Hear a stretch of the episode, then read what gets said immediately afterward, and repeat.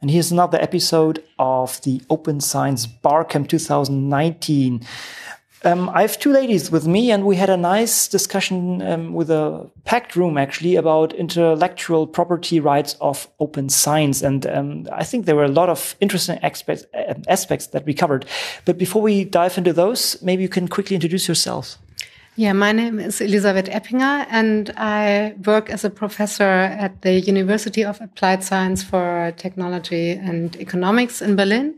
And um, I'm leading a large research project on intellectual property rights for sustainability. So, what are the barriers, but what are also the um, positive factors, and how should we use intellectual property rights to boost uh, sustainability? And open science is quite uh, well connected to this work. My name is Viola Prifti. I work with Elizabeth on this project at the University of Applied Science and Economics in Berlin, and I have a background in law, and I contribute with my legal knowledge to the project.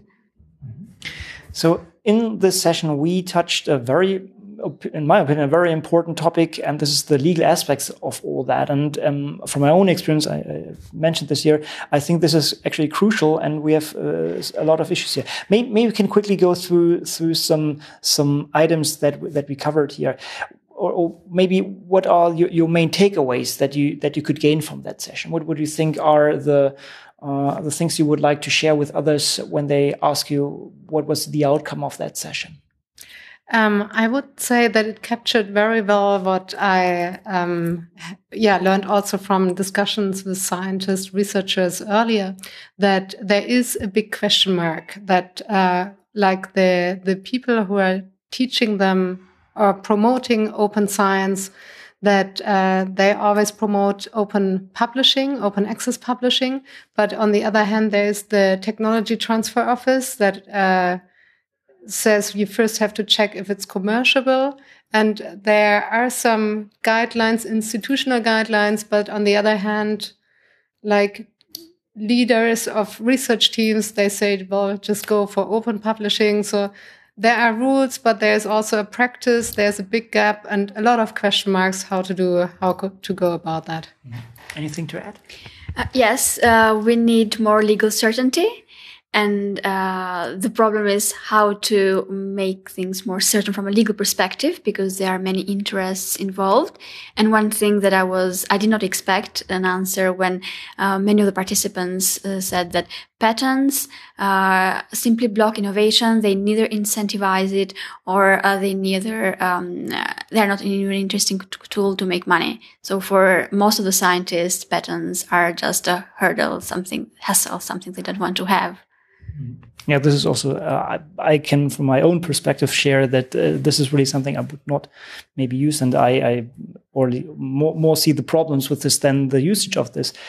Maybe should we uh, shed some light on, on this a little bit? So, what what are the problems there? Well, one one of the big question is um, I, I think the the uncertainty what to do because researchers they want to publish their results. They want to share it with others and they don't want to wait for um, months to see if it's actually patentable or not. And uh, on the other side, funding agencies, they don't really know what rules they should uh, put into their funding schemes um, in terms of intellectual property rights.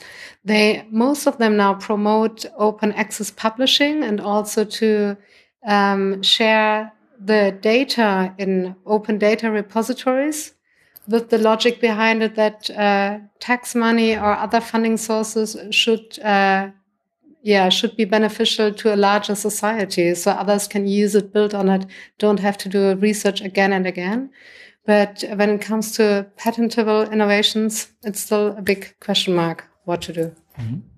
If I may, may, add something, if we want to look at uh, to find a solution, and uh, the one who finds usually solution is legislator with the laws, and um, instead of looking at different interests and all the conflicts we have in this area, we should look at the final aim, so the objective, and uh, how can we make it more sustainable in the long run? How can we have more innovations and uh, with less resources because it's also a lot of time and money if we have patents and if we discuss on what kind of license we should have. So when looking for a solution and what what to patent and what to leave free and like to the public domain, uh, we should look at the final aim and not so much at uh, different interests. Mm. So what what can we? what are your plans, or what what can we do with this now? Well, my my plan is, or what I would like to um, propose also to other researchers, please don't just ignore this issue, but talk to your organizations. We had one beautiful example here in the room of a research institute where they came up with an institutional guideline how to deal with open science so that uh, it is not a conflict with the technology transfer office. So this is actually my suggestion to all scientists, researchers in the world. Talk openly, discuss with your um, directors, with your institutes, how you want to go about that, and to remove the obstacles that you say so that you can do your research. Mm. So there's still basically the question of awareness. So I, I completely agree. I mean, I'm also practicing this, right? I shouldn't say this here, maybe public, but yes, I, I, just share my code on, on GitHub and never talk to my tech transfer office mm-hmm. or something like this before. And I'm pretty sure I'm not alone with that. And this is kind of may, maybe also an issue for them because they are not aware of this. And in principle, this has to be pushed very high in the ladder in order to make changes on a on such an institutional level or maybe even on a governmental level, right? Mm-hmm. I agree completely with what Elizabeth said. So uh, there is need for more awareness and transparency, which can be uh, reached by talking, and uh, that's it. talking and explaining. But unfortunately, I guess this will all take a moment, right? um, do you have any missed and anything else that you would like to cover, or any any big outcomes that that uh, that are uh, from that session now in the room?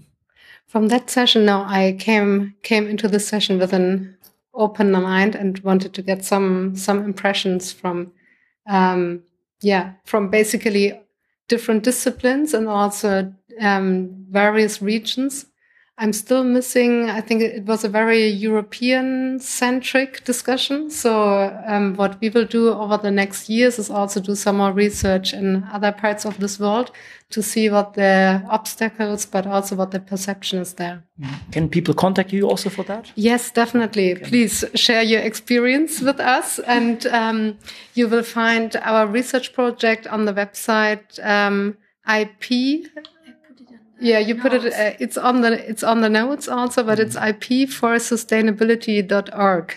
Okay, great. We'll also link it in the show notes. Yeah. Anything to add? Uh, well, we're looking forward to the results of the project so that we see how can uh, contribute uh, to change all these difficulties that researchers have. Okay. So thank you for your time and for uh, talking with me about this very interesting session. Also, I took a lot out of that. So I guess uh, we have to, well, now it's lunchtime. So we, we can talk to a lot of more people now. Thank you very much. Thank you, Konrad. Thank you. You're welcome.